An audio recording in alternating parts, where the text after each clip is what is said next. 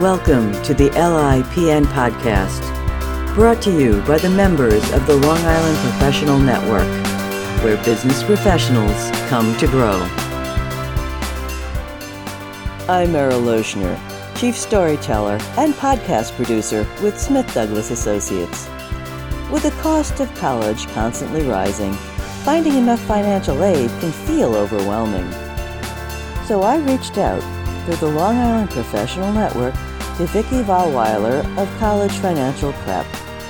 I asked her how students apply for financial aid, what options are out there, and how she guides flustered parents through the financial aid maze. Thank you for joining us today. We're talking with Vicki Vollweiler from College Financial Prep.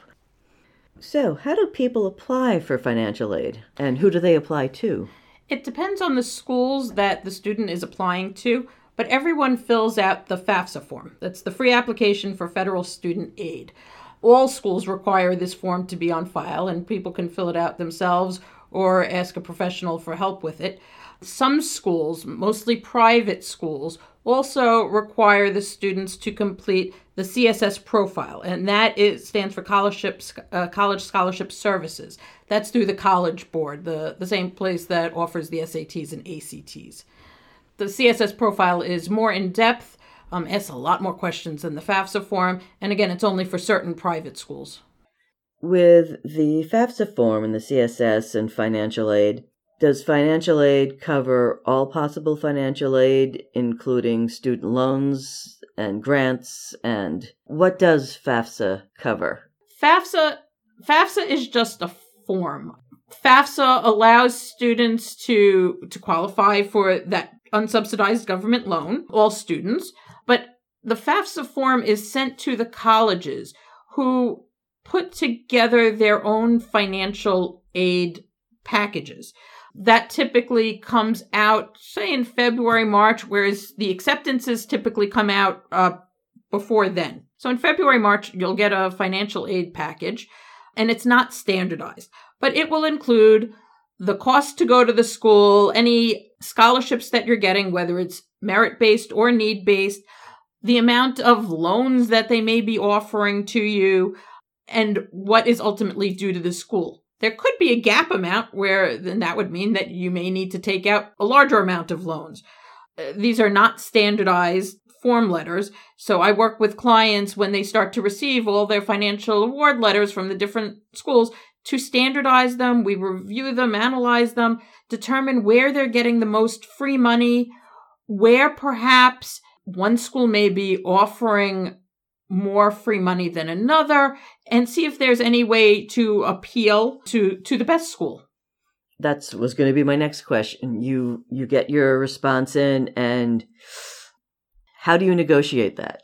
I prefer that when students send out their initial applications that even if they're not necessarily interested in those schools, schools that offer more merit aid, that they apply to them. And we can then use that with a comparable type school and compare awards. Uh, you know, you always have to make sure that it's apples to apples. You know, I, you can't necessarily compare a public university with a private university. So you just always have to make sure you have like schools to compare with. So do the parents fill out FAFSA or do the students? It is supposed to be the student filling it out with the parent's financial information. So both parent information as well as the student's financial information is included on the FAFSA form and the CSS profile form. So that includes income as well as assets.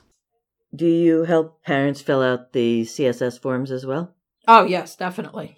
Parents are often surprised at the the in-depth nature of the CSS profile, especially in working with whether it's widowed parents, divorced parents, single parents by choice, you know, just the the amount of questions and especially with special circumstances. We you know I, I like to focus on explaining those special circumstances to you know help clients maximize their savings when it comes to css profile. Uh, the fafsa form does not allow special circumstances to be explained on the form itself. But again, I work with the same families and work will work with the schools to to make sure anything is is addressed that needs to be addressed. What are some of the myths surrounding FAFSA that people may walk into with preconceived notions about what they're getting into? Um, some people think that, oh, our family makes too much money, we shouldn't complete the FAFSA form. And I always advise clients that all people should fill out the FAFSA form. There are a number of reasons for that. The first, everybody, no matter what their income and asset level is, they're eligible to receive a $5,500 Stafford loan for freshman year. Sophomore year, it goes up to ju- uh, 6500 Junior and senior years, it goes up to 7500 each year. So uh, that loan requires no cosigner it has the best interest rates so if a student and or the family plans on taking out loans that's the one that's most advisable to start with. Next reason is if the child wants to apply for a work study program you need to do that through the fafsa form. Some schools not all schools but most schools require the FAFSA form to be on file even to award merit aid. So even if the family doesn't qualify for need based aid, they still need to fill out the FAFSA form just to acquire merit aid. So that's another big reason to fill out the form. And the last reason I advise people that it's necessary to fill out the FAFSA forms is it's almost like a life insurance policy. Heaven forbid a parent, you know, unfortunately gets loses a job, gets run over by a bus. I mean, some horrific event happens in the family. It's almost like a, a some type of insurance policy because then you're able to immediately go back to the school and say, "We've had this change in circumstance. Can we revise FAFSA and adjust financial aid awarded?" As opposed to having to wait a full year to then go and file the FAFSA form. Is this kind of financial aid only for teenagers, or can adults returning to school also use this form? Anyone can file FAFSA. It's not just for teenagers that are going to college. FAFSA is also used for grad students, and it, it's not dependent on age. The only thing that may be dependent on age is if the student's parents' financial information needs to be included on the application. So that would be usually people going straight to grad school after graduating with their bachelor's. Usually, not always. It depends on the graduate school program, and it could be an adult that's going to go for their bachelor's and they may not need their parents. So it really depends on each person's unique situation. So, does the parent have to be involved if the student is over 18? Yes, especially for our bachelors. The, the schools are still going to look for the parents to help assist in paying for college, and they want that financial information. And if the person doesn't have parents or doesn't have living parents or is a foster child? There is room to explain extenuating circumstances. It really depends on what the situation is. But yes, I was actually just working with a client. The son was recently adopted um, at age 16 from a foreign country and but he has been a ward of New York State and as such when filling out the FAFSA he will be entitled because he has been a resident of New York State for many years entitled to zero dollars um, in terms of his expected family contribution. What about children of divorced parents? Do you need the financial information of both parent or just the one paying the bills? For FAFSA, it is typically the custodial parent who fills out the financial aid forms. That being said, many families have a 50 50 split, so it'll be typically the parent that the child lives with if you divide the year 365 days into 183 days and 182 days it would be the child that lives with the parent 183 days if it is exactly 50 50, then it would go by whichever parent earns more. For CSS profile, uh, I think I may have said earlier that that form is much more detailed and in depth. They're, they're looking for a greater holistic view of the family circumstances and some of the schools, not all of the schools, some of the schools may inquire about the non custodial parents' financial information that it really depends on the schools that the student is applying to. When I work with families and we are searching for schools in which they are best off applying to um, in order to maximize savings, depending on the family situation, we may choose schools that do not request non custodial parent information. So you almost have to be strategic in your applications and plan ahead. Are there any deadlines when it comes to filling out these forms? The best thing to do with FAFSA and CSS profile, it opens on October 1st. It's open throughout the course of the year. However, that being said, the schools each have, say, a pot of money to award in aid. As time goes on, that pot of money gets smaller and smaller. So it's advisable to do it closer to October 1st. I mean, it doesn't have to be October 1st, but do it sooner rather than later so there is more aid available for your student. So if for whatever reason you end up having to do it in April, it still can be done. The yes. pot's just not as big. Exactly. You know, but typically by then the the financial aid award letters have gone out. So do it, you know, my advice, do it simultaneously when you're doing the college applications themselves. It's okay if the forms are even submitted prior to the applications uh, being submitted to the colleges. It's kind of like the the SAT and ACT test scores. You know the the the test scores get submitted to the schools the applications get submitted to the schools and the financial applications get submitted to the schools and it all gets put together in the file for the student. So it's okay you know whichever piece is done first are there any special things on FAFSA and CSS that is for again adults going back to school who were veterans there are savings for veterans that is a question on the forms as well I had mentioned on my website there are some scholarships also listed for veterans and people that have been affected by 9/11. So yes, there are special awards for veterans. And I believe people that have parents that are veterans too. So that is available. Do you have to fill out these forms every year? The FAFSA form does need to be completed every year, especially if you're getting merit scholarships from a school that requires the financial aid forms. You certainly want to fill it out every year. But yes, FAFSA forms, and if your student is going to a New York State school, TAP also has to be filled out every year. Do you help fill out TAP forms?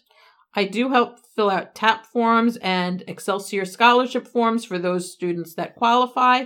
That's uh, the New York State program for families that earn less than $125,000. I've I've helped quite a number of families with that, and you know, thrilled that they're able to go to school for free now, whereas beforehand they were unaware that they were able to do that.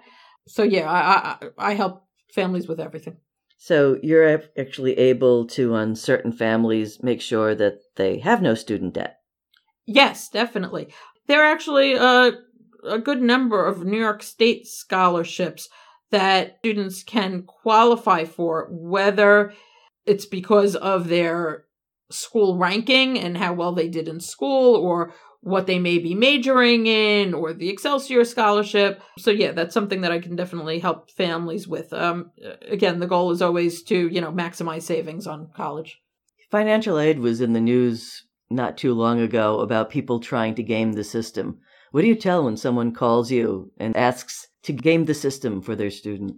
I personally do not game the system. I tell all clients when they come that I do not do anything that may be Lori Loughlin like, just to, uh, I have had parents ask me about different situations where whether it's claiming one person versus the other as a custodial parent or and if there is no way for the person to verify this, I won't do it. Approximately one in three people are asked for verification as to the information that's provided um, on their FAFSA and CSS profile forms.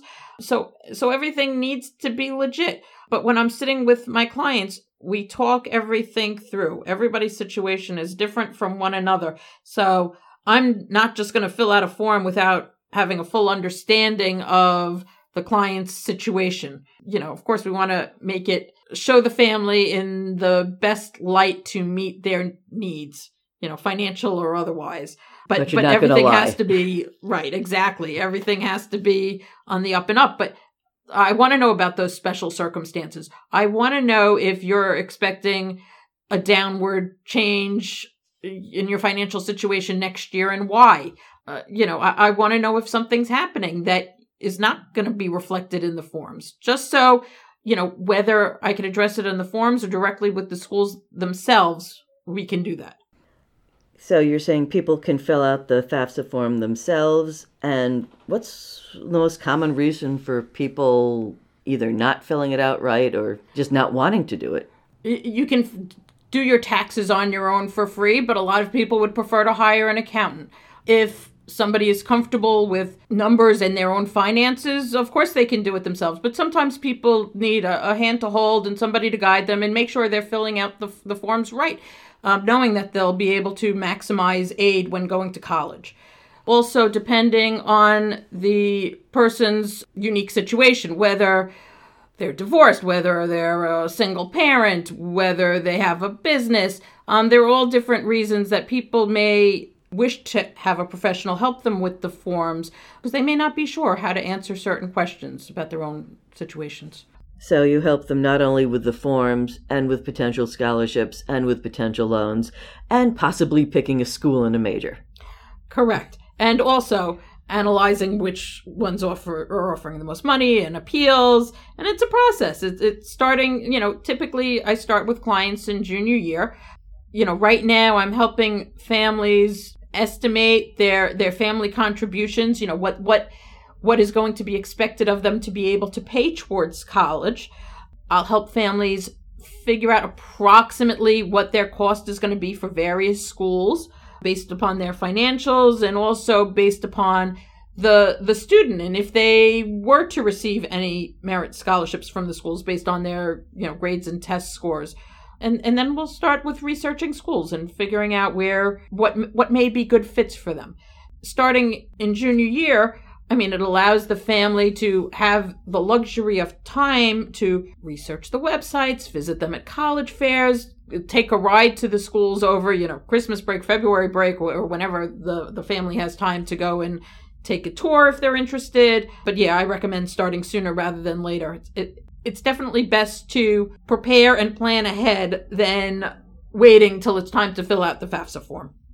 Tell me about a client that, you know, touched your heart or changed your practice? The client, I guess, that touched my heart the most, it, just the feedback I received. She was so thankful. Her son was now able to go to college, whereas before, she didn't think that he would have the opportunity to go because she was a divorced mom. The dad wasn't involved at all, and they just couldn't afford it. And now her son is thriving, so she's thrilled. And the client that changed my practice, this was uh, recently, actually. I was working with a family and we were talking about the cost of the schools that the daughter was interested in. The daughter was very focused on a specific set of schools, not necessarily looking to expand upon that list and search for those merit scholarships.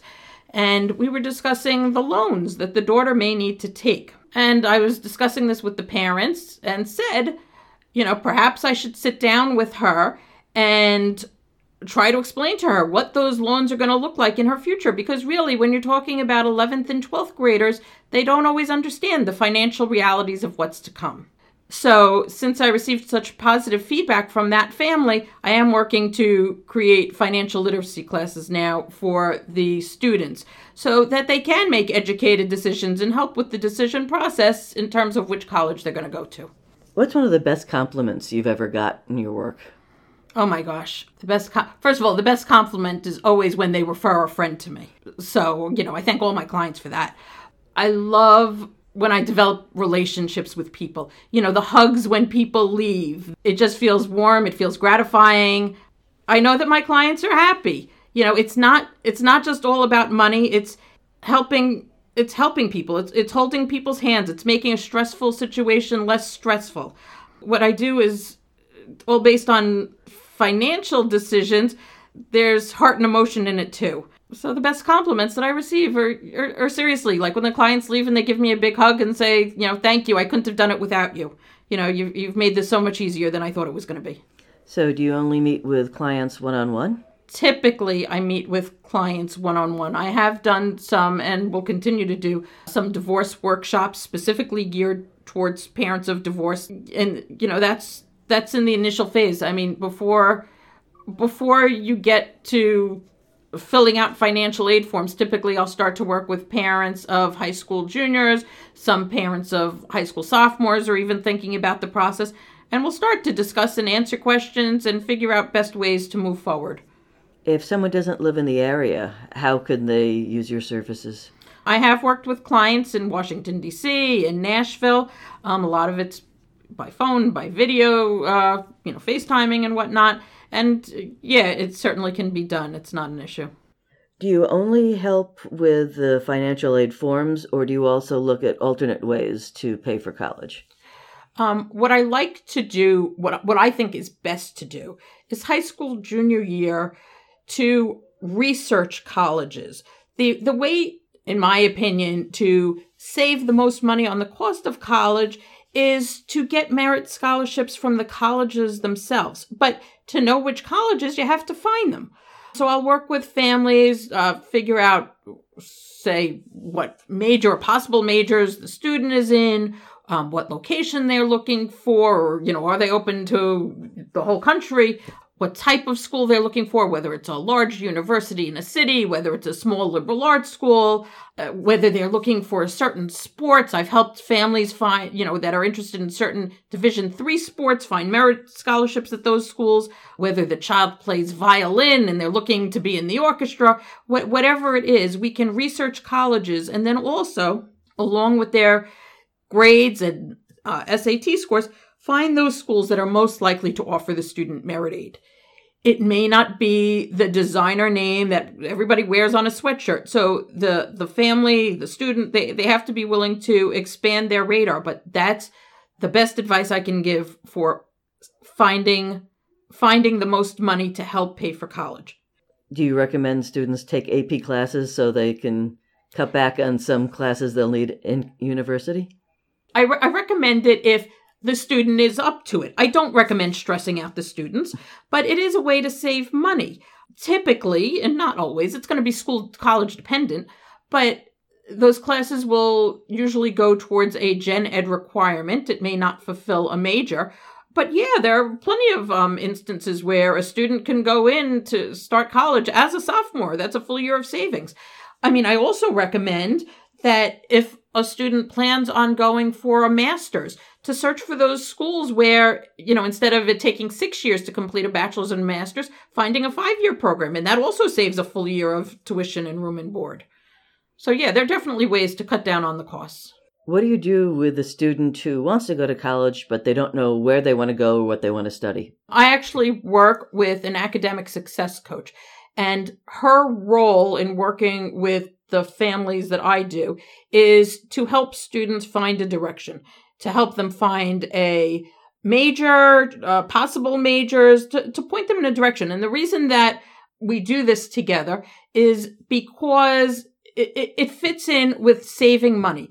If a child has no idea what they want to study and they decide to bounce from physics to psychology to I don't know, anthropology. I, am just making up, uh, you know, classes, uh, majors. But it could conceivably add years onto them graduating. And that's extra time that it's going to take for the student to graduate and extra money it's going to cost to pay for tuition. So by working with our academic success coach, it, it helps the child to focus in prior to time that you're actually paying for tuition. What's your best tip for saving money for the cost of college? Definitely researching schools. You, you want to expand your search. You, you want to keep your options open, be open to all opportunities and possibilities. I always say that it's not just about financial fit. It's also about academic fit, social fit, and financial fit. But you have to be open to the possibility that a school that you're not completely aware of may be the right academic and social fit for the student. So, so that's the best advice that I can give. There are opportunities everywhere. I always tell students that, you know, the opportunities aren't going to come to you. You have to go after the opportunities. And that's something that I do in my practice. And that's something that I advise students as they move forward. What's Adulting 101?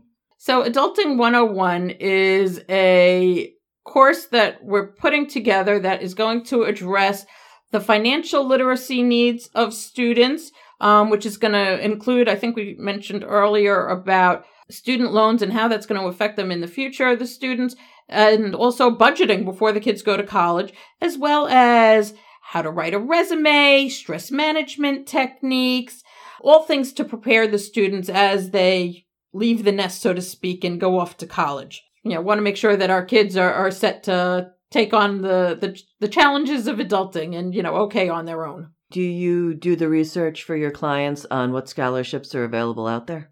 Typically, when it comes to things like fastweb.com and, and scholarships of that nature, I personally don't do that. However, on my website, if you go to collegefinancialprep.com under services, there's a tab free money and there's a whole listing of different websites that clients and the general public can visit to see if there's anything that is available to them. However, in general, you're going to find the most free money from the colleges themselves, not from the uh, the local scholarships that the guidance uh, office may offer. Speaking of that, you also have to be very careful because some schools do not stack college scholarships, meaning, you know, if you get one from the school and one from an employer and one from a religious organization, the school may say, well, no, now your financial need is reduced because you're getting these other scholarships and they may take money away. So you really have to be careful where you spend your time and know if the schools will stack scholarships or not.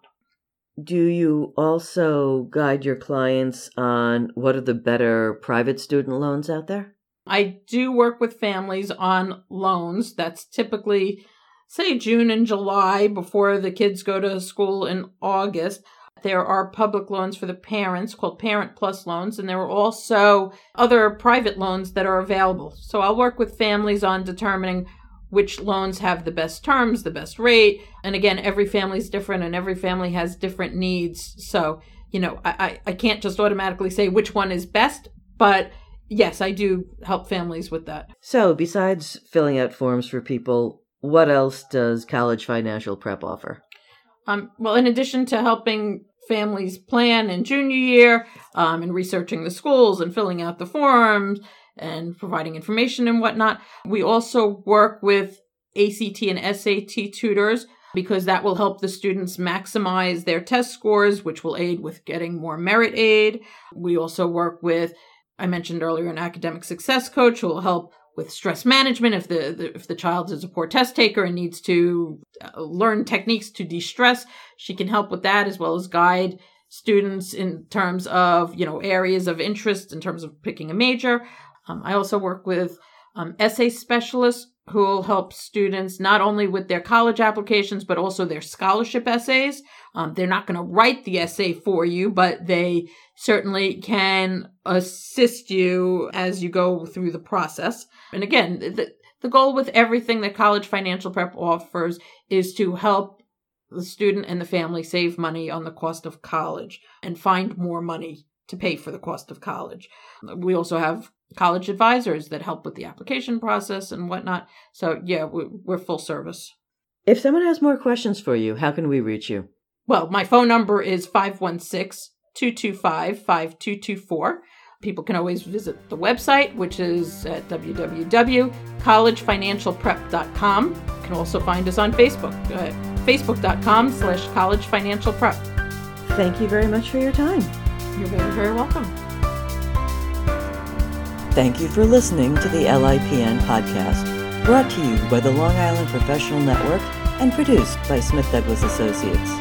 To learn more about the LIPN, visit our website at lipn.org or join our meetup under Long Island Professional Network.